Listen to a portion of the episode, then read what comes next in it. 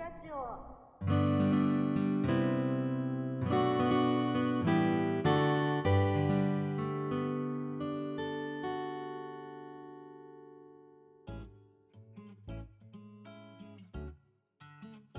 はい、こんにちは。京都雑談制作室のぐーちゃんです。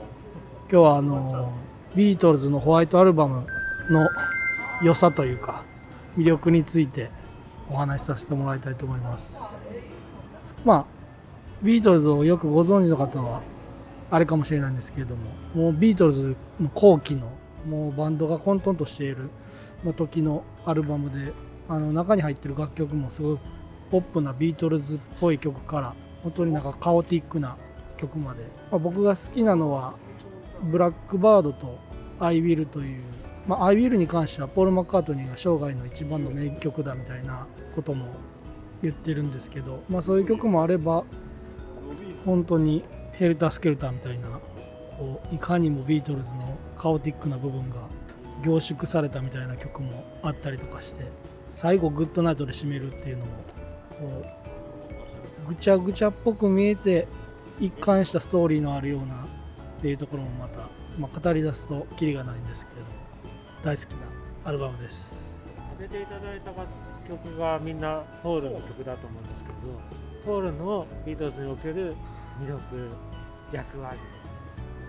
そうですね。まああのソロになってから多分顕著だと思うんですけどジョン・レノンはねすごい思想の強い方向性に行ってポールはあのよりポップネスを極めていったみたいなところがあって、まあ、僕はどっちかというとまあビートルズの時もソロの時もポールがすごく好きなので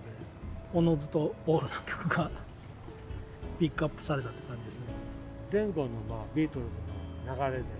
解散するまでの中でビートルズ初心者がどういうとこから入っていって、まあ、いきなりこのホワイトアルバムでもいい感じですか？それともまあ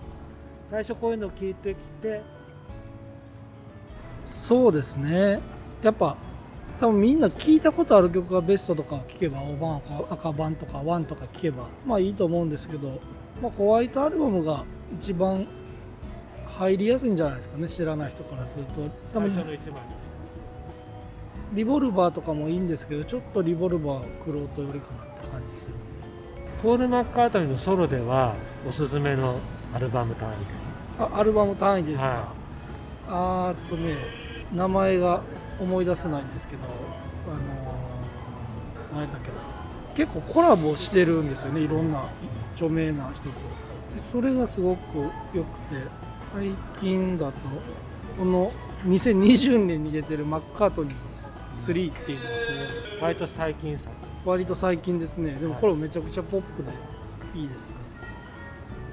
今の現役でコンサートとかでは2時間とか3時間歌い続けるって驚異的です。よそうですね。僕この2013年に「ニューってアルバムが出た時に来日した時に行きました。あ行かれたんですか？水一滴も飲まないみたいなのがあ話題になってましたけど。どうでしたか？生ポール。いやドームの一番後ろの方の席だったんであ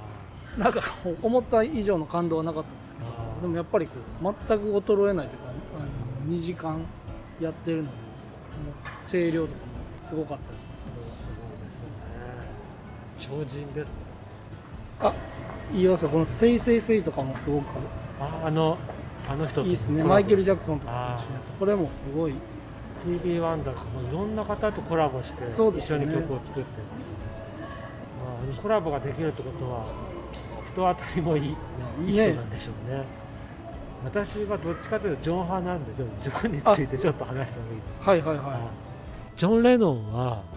ぱあの亡くなられ方もそうですし、政治的な発言が多くてどっちかというとちょっと面倒くさい人みたいなちょっとあの思想的なそういうイメージが先行してしまって音楽についてまあもちろんたくさんソロも出しててまあ聴いてる人もファンも多いとは思うんですけど私がジョン・レノンの好きなポイントとしてリズムとかそのグルーヴ感みたいなものが天性の気持ちよさみたいなものがあって例えば「イマジン」っていう曲ピアノの弾き語りみたいなものすごいシンプルなコードとかも少ないんですけれどそれなのに独特なグルーヴ感ただピアノを弾いてても声の抑揚とかでもこ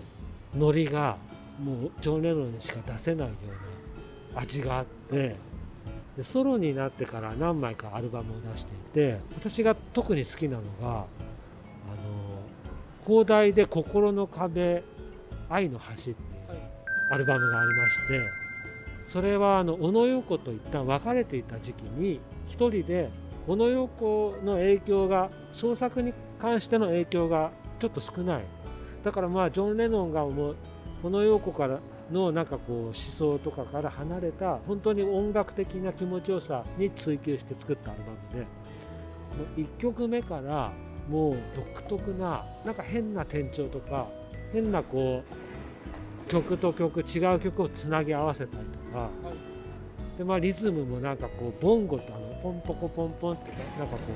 う普通のドラムセットじゃなくてその妙ななんかこう間があるようなあのパーカッションとかねとか非常にこう気持ちのいいレコードでおすすめです。でポール・ジョンとかいろいろこう推しはあると思うんですけどぱりビートルズってこう4人みんなが魅力があるっていうのが魅力だと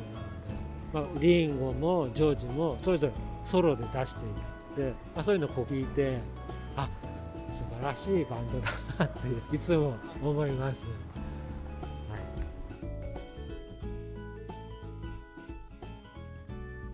ご視聴ありがとうございました。次回をお楽しみに。大阪ブックラジオ。